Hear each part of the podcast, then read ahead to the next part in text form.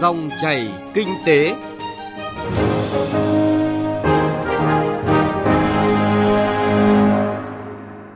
Biên tập viên Thu Trang kính chào và cảm ơn quý vị và các bạn đang lắng nghe dòng chảy kinh tế. Trong 20 phút của chương trình hôm nay, chúng tôi sẽ chuyển tới quý vị và các bạn những nội dung đáng chú ý sau.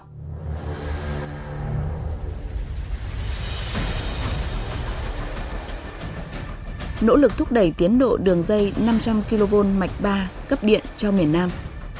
Thanh toán không dùng tiền mặt đang thực sự bùng nổ. Nhiều tiềm năng phát triển nền kinh tế số tại Việt Nam. Trước hết, chúng tôi chuyển tới quý vị và các bạn những thông tin kinh tế đáng chú ý. Trong vòng 5 năm tới, các khoản vay ODA sẽ giảm dần và chấm dứt. Chính phủ sẽ phải vay những khoản kém ưu đãi hơn cho đầu tư phát triển theo lãi suất thị trường. Để giảm bớt rủi ro nợ công, Bộ Tài chính cho biết sẽ tái cơ cấu để giảm đỉnh nợ, đồng thời chuyển từ vay nước ngoài sang huy động vốn trong nước. Bộ Tài chính cũng khẳng định sẽ kiểm soát chặt việc thực hiện hạn mức nợ nước ngoài theo phương thức tự vay tự trả của doanh nghiệp và tổ chức tín dụng, bảo đảm trong hạn mức được phê duyệt.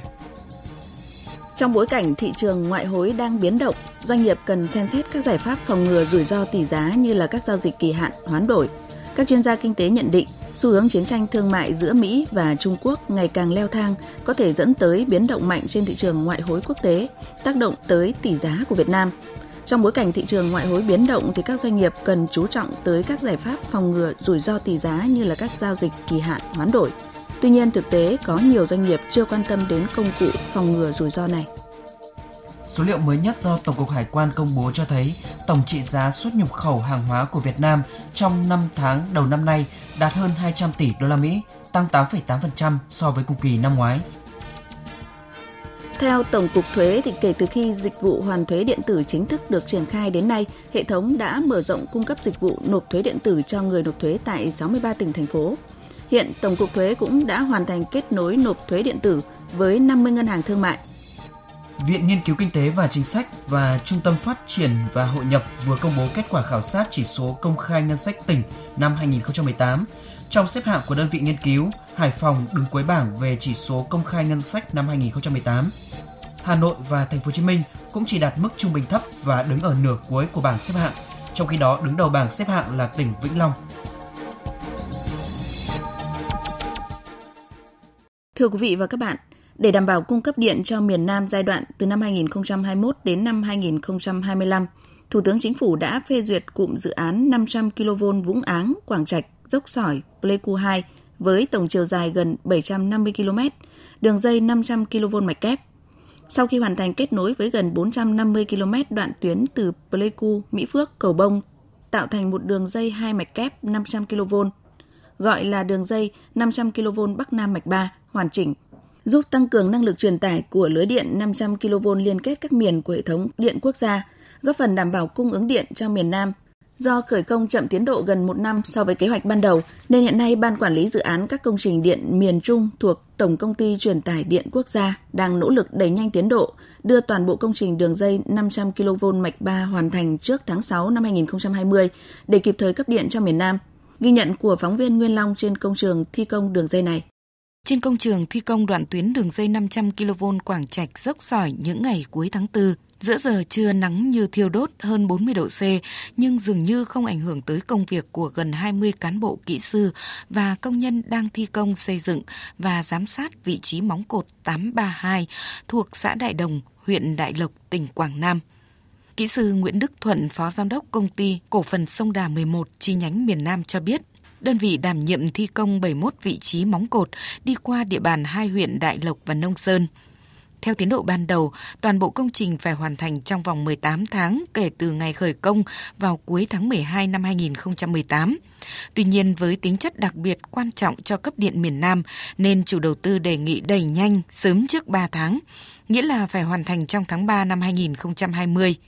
xác định khó khăn lớn nhất trong việc đảm bảo tiến độ các công trình truyền tải điện chính là công tác đền bù giải phóng mặt bằng. Do vậy, đơn vị thi công và nhà thầu đã chủ động ứng trước tiền đền bù, đồng thời phối hợp với chính quyền địa phương tổ chức tuyên truyền vận động người dân nhường đất cho dự án.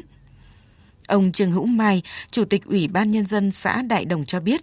tại dự án này, địa bàn xã có 6 trụ điện đi qua. Mặc dù các cơ quan liên quan chưa hoàn tất hồ sơ và huyện chưa có quyết định đền bù, bồi thường giải phóng mặt bằng, song do tính chất quan trọng của dự án, chính quyền địa phương đã cùng đơn vị thi công tổ chức họp mời các hộ dân bị ảnh hưởng để tuyên truyền vận động người dân bàn giao đất trên cơ sở các số liệu đo đạc được để đẩy nhanh tiến độ. Ông Trương Hữu Mai cho biết.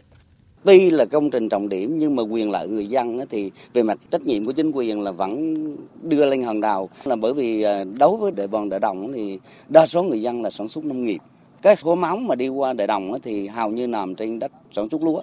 Cho nên tuy là vận động giải thích cho người dân như thế, nhưng về mặt bảo vệ quyền lợi người dân là về mặt chính quyền cũng trên cơ sở quy định của luật cũng cố gắng là tác động và yêu cầu các cơ quan liên quan phải tạo điều kiện cái hỗ trợ tối đa cho bà con khi mất đất sản xuất để người ta ổn định cuộc sống sau này. Bà Nguyễn Thị Mười, thôn Lâm Phụng, xã Đại Đồng, huyện Đại Lộc cho biết, sau khi được chính quyền địa phương tuyên truyền giới thiệu về tầm quan trọng của đường dây 500 kV quốc gia đi qua địa bàn, gia đình bà đã nhanh chóng nhường gần 230 m2 trên tổng số hơn 500 m2 đất cho đơn vị thi công để đảm bảo tiến độ. Nói chung là khi mà nhà nước thu hồi đất để làm trụ điện á, thì gia đình tôi cũng băn khoăn là đây là cái cuộc sống cả đời mình làm trong thửa ruộng này. Nhưng mà người dân chúng tôi vẫn à, đồng tình, ủng hộ và tạo điều kiện cho công trình thi công cho hoàn thành.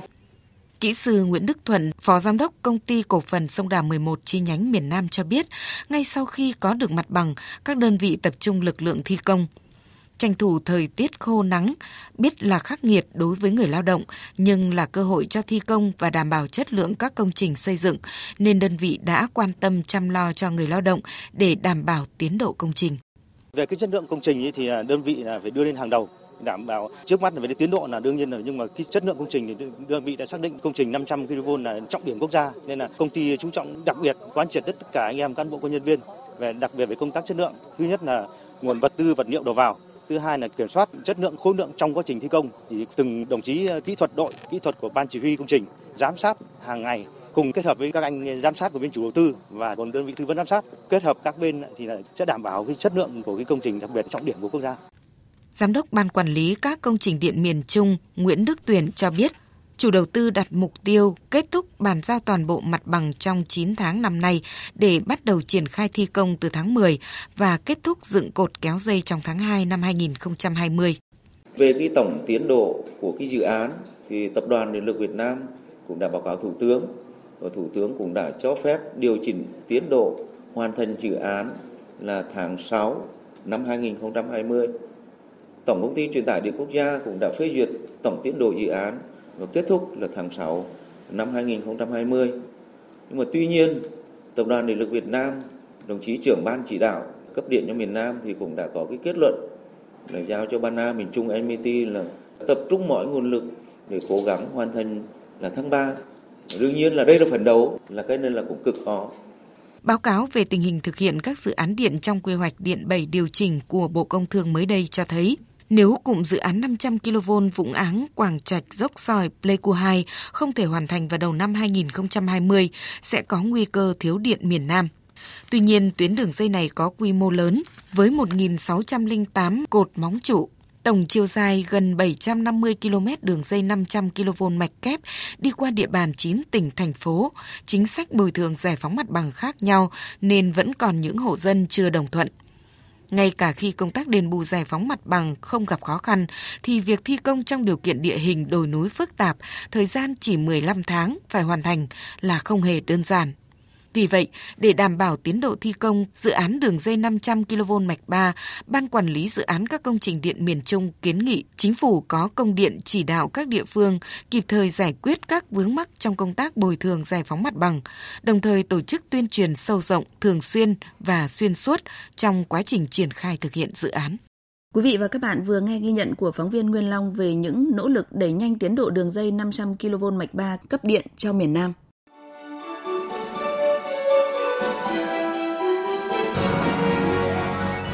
Dòng chảy kinh tế, Dòng chảy cuộc sống.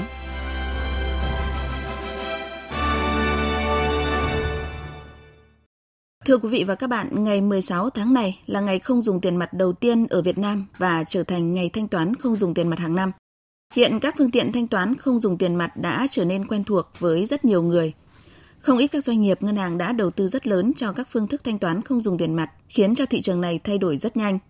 Ngay sau đây thì phóng viên Bảo Ngọc điểm lại những thành tựu đáng ghi nhận của sự phát triển thanh toán không dùng tiền mặt tại Việt Nam. Thanh toán không dùng tiền mặt tại Việt Nam đã có kết quả đáng ghi nhận trong năm 2018. Cụ thể, hệ thống thanh toán điện tử liên ngân hàng đã xử lý an toàn với giá trị 73 triệu tỷ đồng, gấp 13 lần GDP, trung bình xử lý khoảng 13 tỷ đô la Mỹ một ngày, tăng trưởng 25% so với năm 2017.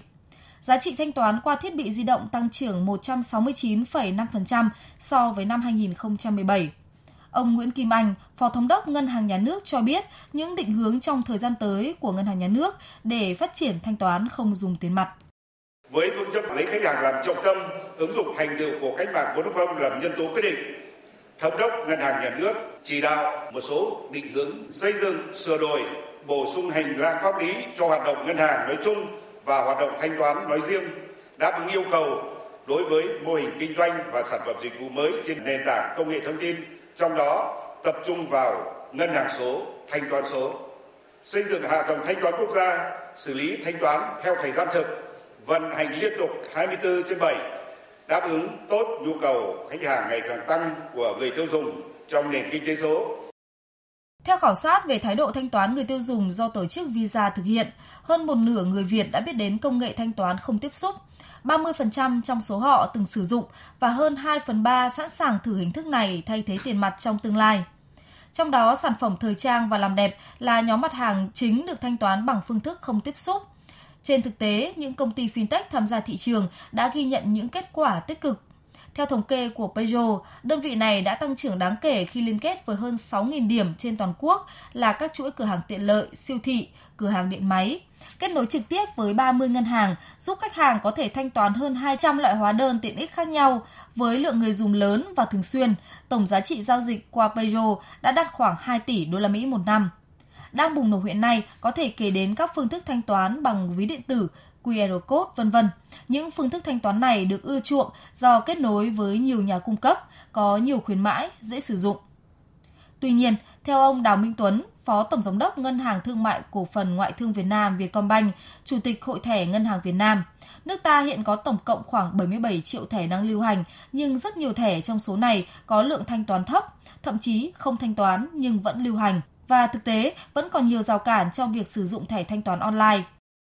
Trên thực tế thì trước đây chúng ta có đến trên 100 triệu thẻ nhưng theo cái mới chúng ta chỉ có 70 triệu thẻ, tức là chúng ta còn gần 30 triệu thẻ gọi là không lưu hành. Thì tất nhiên là trong cái lưu hành này thì có rất nhiều thẻ cái lượng sử dụng thanh toán cũng rất là thấp. Thậm chí là không thanh toán nhưng vẫn lưu hành. Nhưng quan trọng nhất là vấn đề về doanh số tức là cái việc sử dụng thẻ. Về giá trị tuyệt đối về giao sử dụng thì vẫn tăng lên. Tuy nhiên về việc giao dịch thẻ mà chúng ta quan tâm nhất là việc sử dụng thẻ để thanh toán hóa dịch vụ thì hiện nay vẫn chiếm chỉ trọng rất là khiêm tốn có nghĩa là chủ yếu cái thẻ ghi nợ nội địa chúng ta hiện nay là chủ yếu là vẫn dùng tiền mặt chiếm 94% Người tiêu dùng nói chung và người dân ở khu vực nông thôn nói riêng thường sử dụng tiền mặt bởi phương thức thanh toán này rất nhanh, thuận tiện, không phức tạp và được chấp nhận ở mọi nơi.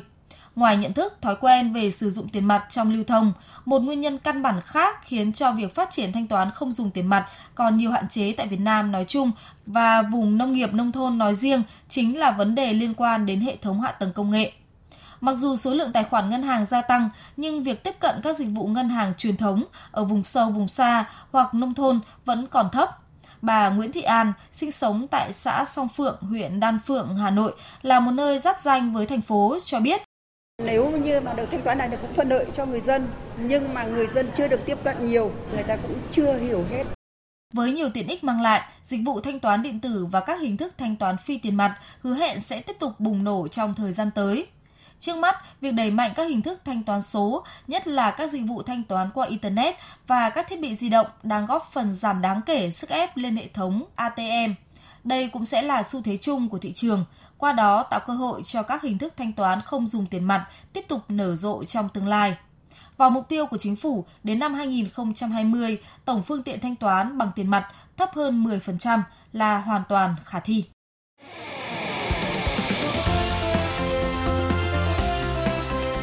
Kinh tế số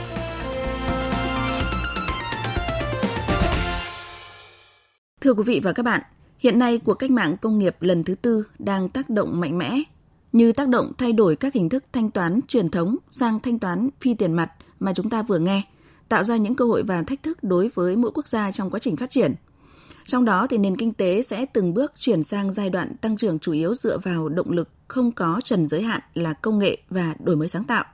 Do vậy, làm chủ được nền kinh tế số sẽ tạo ra cơ hội cho Việt Nam duy trì tốc độ tăng trưởng nhanh và bền vững trong giai đoạn phát triển tiếp theo. Trong chuyên mục Kinh tế số tuần này, phóng viên Bá Toàn đề cập nội dung nhiều tiềm năng phát triển nền kinh tế số tại Việt Nam. Mời quý vị và các bạn cùng nghe. Theo báo cáo thường niên Kinh tế Việt Nam 2019 của Trường Đại học Kinh tế Đại học Quốc gia Hà Nội, mô hình tăng trưởng truyền thống dựa vào nông nghiệp sản xuất hàng hóa và lao động giá rẻ không chắc sẽ có thể đưa Việt Nam tiến xa trên các chuỗi giá trị toàn cầu và tăng thu nhập quốc gia. Do vậy, cần phải chuyển sự tập trung để đẩy mạnh năng suất yếu tố tổng hợp ở tất cả các ngành.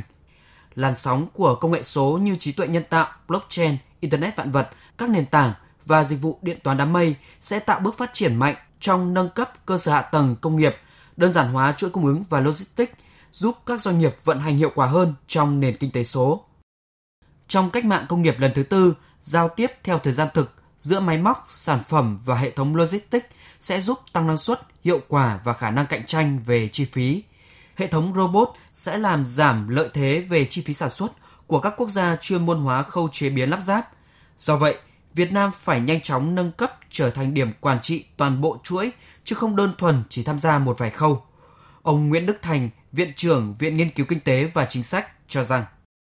Thực tế thì doanh nghiệp Việt Nam, theo các điều tra gần đây đấy, thì các doanh nghiệp sản xuất hàng ngày hàng giờ làm việc gì vẫn rất truyền thống, không tiếp cận với thời đại 4.0. Đây là cái vấn đề lớn của Việt Nam. Chúng tôi thấy rằng là Việt Nam vẫn đang đứng ở trước cái ngưỡng cửa của nền kinh tế số thôi. Còn chúng ta nhìn vào, chúng ta nhìn thì rõ rồi.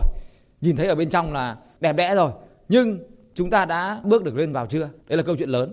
Người ta vẫn nói là Việt Nam trẻ, Việt Nam đông dân số nhưng nó cũng hàm ý rằng là chúng ta rất thiếu kỹ năng. Thì đây là một cái điều mà tôi nghĩ là chúng ta phải rất là thận trọng. Chỉ nhìn vào cái sự dịch chuyển của nguồn lực là chúng ta biết và nguồn lực chảy vào Việt Nam đều là nguồn lực ở dạng là các nhà đầu tư, các ông chủ và các lượng vốn vào công nghệ và họ đầu tư thì họ chiếm một phần lớn so với phần của chúng ta. Việt Nam ở trong cái phân công lao động quốc tế là rõ ràng nhưng trong cái sự tham gia vào cuộc cách mạng 4.0 có thực sự hay không thì là một vấn đề. Xu hướng số hóa nền kinh tế và các hoạt động xã hội là nền tảng cho phép của cách mạng công nghiệp lần thứ tư diễn ra với tốc độ nhanh ở các nước đang phát triển. Điều này đặt ra những thách thức mới trước khả năng phá vỡ cấu trúc ngành và thị trường, cùng sự chuyển đổi của toàn bộ hệ thống quản lý và quản trị toàn cầu. Chuyên gia kinh tế Phạm Chi Lan nhận định. Trên thực tế thì nội lực của nền kinh tế chưa tăng cường được bao nhiêu chưa thực sự làm chủ được hoặc là có thể chủ động được để đi lên theo cái xu hướng phát triển mới của trên thế giới hiện nay với những cơ hội rất lớn mà kinh tế số mang lại cho các quốc gia khác nhau, trong đó các quốc gia đang phát triển cũng có thể có được hưởng lợi như Việt Nam có thể được hưởng lợi. Và từ đây thì tôi nghĩ là đối với Việt Nam, việc phát triển hoặc ứng dụng kinh tế số là điều vô cùng quan trọng Ông Phạm Hùng Tiến, quyền giám đốc Viện Friedrich Naumann Foundation tại Việt Nam cho biết, xu hướng số hóa và quá trình chuyển đổi số đang xuất hiện trên mọi lĩnh vực. Những năm tới, chuyển đổi số là một trong những nhiệm vụ trọng tâm trong điều hành kinh tế. Vấn đề đặt ra cho vai trò của nhà nước trong giai đoạn đầu phát triển kinh tế số là có nên thắt chặt các quy định quản lý nhà nước về việc bảo hộ thị trường nhằm tạo không gian thuận lợi cho tiêu dùng và phát triển sản phẩm công nghệ số trong nước hay không nhiều nhà khởi nghiệp có những sáng tạo trong lĩnh vực chuyển đổi số vẫn đang là những doanh nhân siêu nhỏ. Họ kinh doanh đơn độc hoặc liên kết trong các nhóm nhỏ. Thực tế, họ không cần một lượng vốn đầu tư mạo hiểm lớn để khởi nghiệp, mà đôi khi chỉ cần một khoản tài trợ khởi nghiệp nhỏ.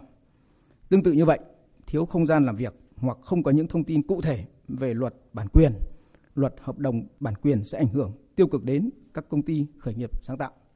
Vâng thưa quý vị và các bạn, Việt Nam cần làm gì để phát triển thành công nền kinh tế số, công nghiệp thông minh? Thực tế cho thấy đây là một nhiệm vụ rất khó khăn và phức tạp, nhất là trong bối cảnh nguồn lực còn hạn hẹp và trình độ phát triển kinh tế xã hội thì chưa cao. Do vậy, theo các chuyên gia, cần thiết kế hệ thống pháp luật tổng thể, hài hòa trên cơ sở đảm bảo lợi ích trong chung và dài hạn. Trong đó phải đặt doanh nghiệp làm trung tâm trong phát triển, hỗ trợ hiệu quả quá trình chuyển đổi số, chuyển giao và đổi mới công nghệ – Chuyên mục Kinh tế số cũng đã kết thúc dòng chảy kinh tế hôm nay. Chương trình do biên tập viên Bá Toàn và nhóm phóng viên kinh tế phối hợp thực hiện. Biên tập viên Thu Trang xin kính chào và hẹn gặp lại quý vị và các bạn.